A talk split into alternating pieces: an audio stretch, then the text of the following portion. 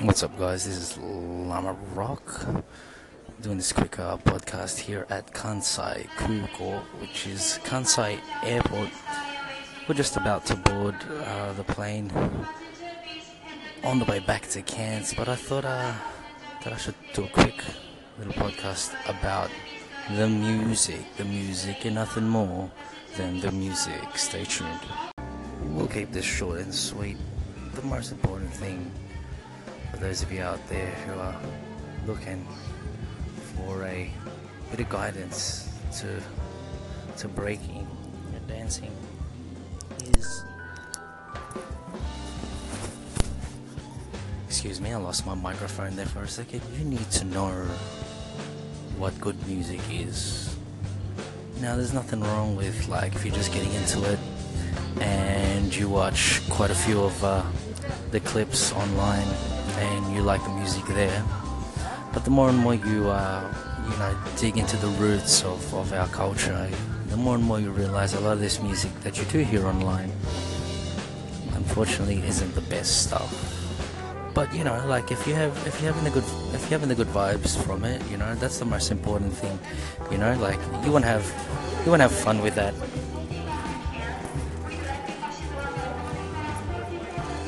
Sorry about that. The queue was moving. Yeah, you know, you, you want to have fun with it and, you know, just enjoy it for what it is.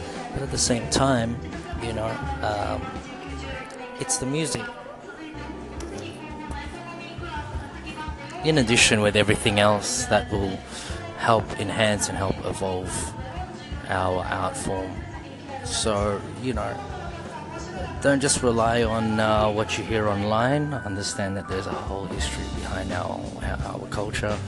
Uh, the let me put in perspective: if the Jamaicans were to call all their anthems and all their music rhythms, rhythms, then for b-boys, what we have are breaks. You know, now that should be common knowledge. Yet, unfortunately, some of the best breaks aren't even played at certain dance events you know, and the people who do play these breaks aren't even breakbeat b-boy DJs, so they don't even know about extending the break. So you'll go to a funk bar or a, a, a club that plays funk or disco, that break will drop, and then from that break, you know, from that break, you'd you'd have a mini orgasm if you know what I'm talking about. You're like, oh damn, that's a that's a dope break, but then, you know, it only lasts that five seconds and you know the whole point of hip hop was that the DJs extended the breaks and found found good loops out of it, and then created this culture of rapping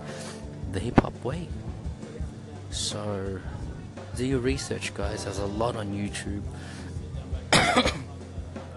I'm not a real, real hardcore collector, and I don't really have that much money. So yeah, you know, I don't, I don't really go and um, go claiming that I'm a, I'm, I'm a, an awesome breaks DJ. But if you go on YouTube and I'm not I'm not condoning illegal downloads, but if that's your only if that's your only option, then get online and, and, get that break.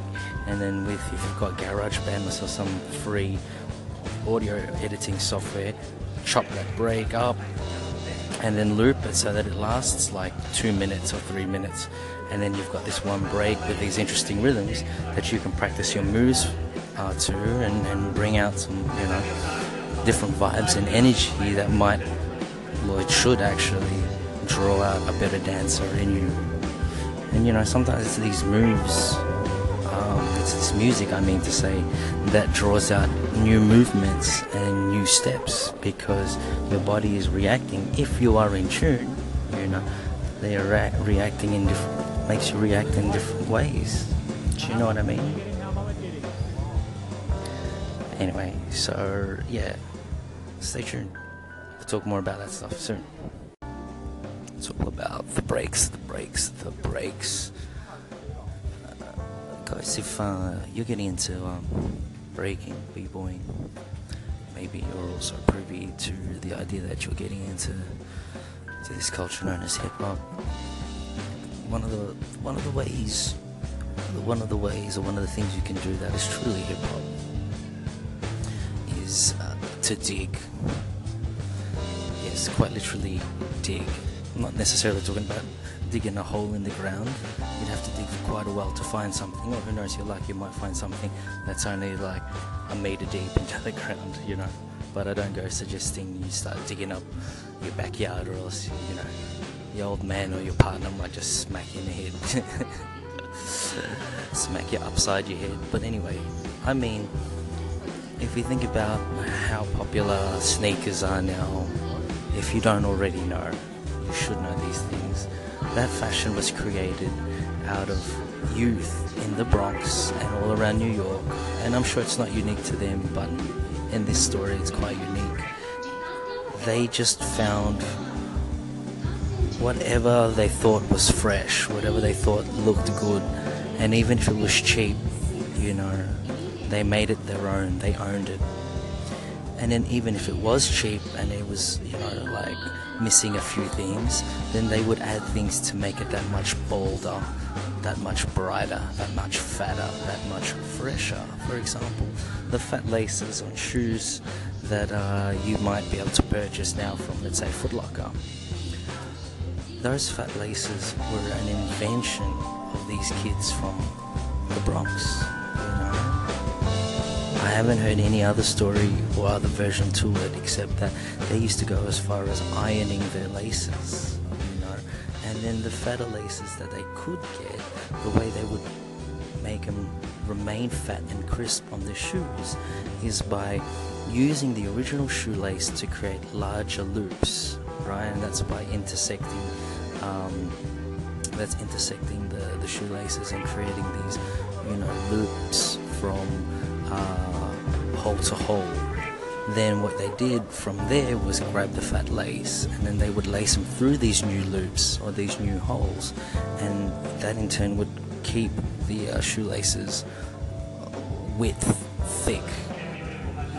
And so then, if you think about that in regards to music and in terms of styles, then yeah, you had some second generation, third generation b boys traveling from borough to borough on the train line, and quite literally, as crazy, uh, quite Crazy Legs um, himself from Rocksteady Crew, he would go and find the best b-boys of each borough around the train stations or, or you know parks, or maybe even block parties where they might exist, and really, he would go out and literally seek them out. You know, that's a form of digging, and then for the DJs, if they heard uh, a track that the DJs were playing at a block party. So, mind you, if you don't know that history, you should really do your research. The original b-boys used to dance at block parties. Yeah. And I'm sure they would have danced in other places when they were training and when they were bugging out with their friends, but it was at the block parties where, you know, they would shine their they would shine their, their, their they would strut their stuff and they would shine, you know. But you would hear this music and you're like, damn, what's that beat? And the DJs, because they were all battling with each other, they wouldn't show their music. Yeah, they would even cover up or wash the labels off their records. And and so this is the thing, like then these these these dancers or these people who want to get get that music, they would have to dig themselves amongst you know archives and archives of, of just record stores in general. So why should that process stop now? I'm sure there's somebody on SoundCloud or on Bandcamp or even a guy that's just making music uh, in his own bedroom would have a break that's much better than some of the stuff that we play. Don't get me wrong, like you know, there's some really good beats that you hear online now at these dan- and especially at these dance events. But uh, you need to dig more because that is that is literally the gold of our culture. It's that music. So yeah, dig. And with that, guys, I'm out. Speak to you soon.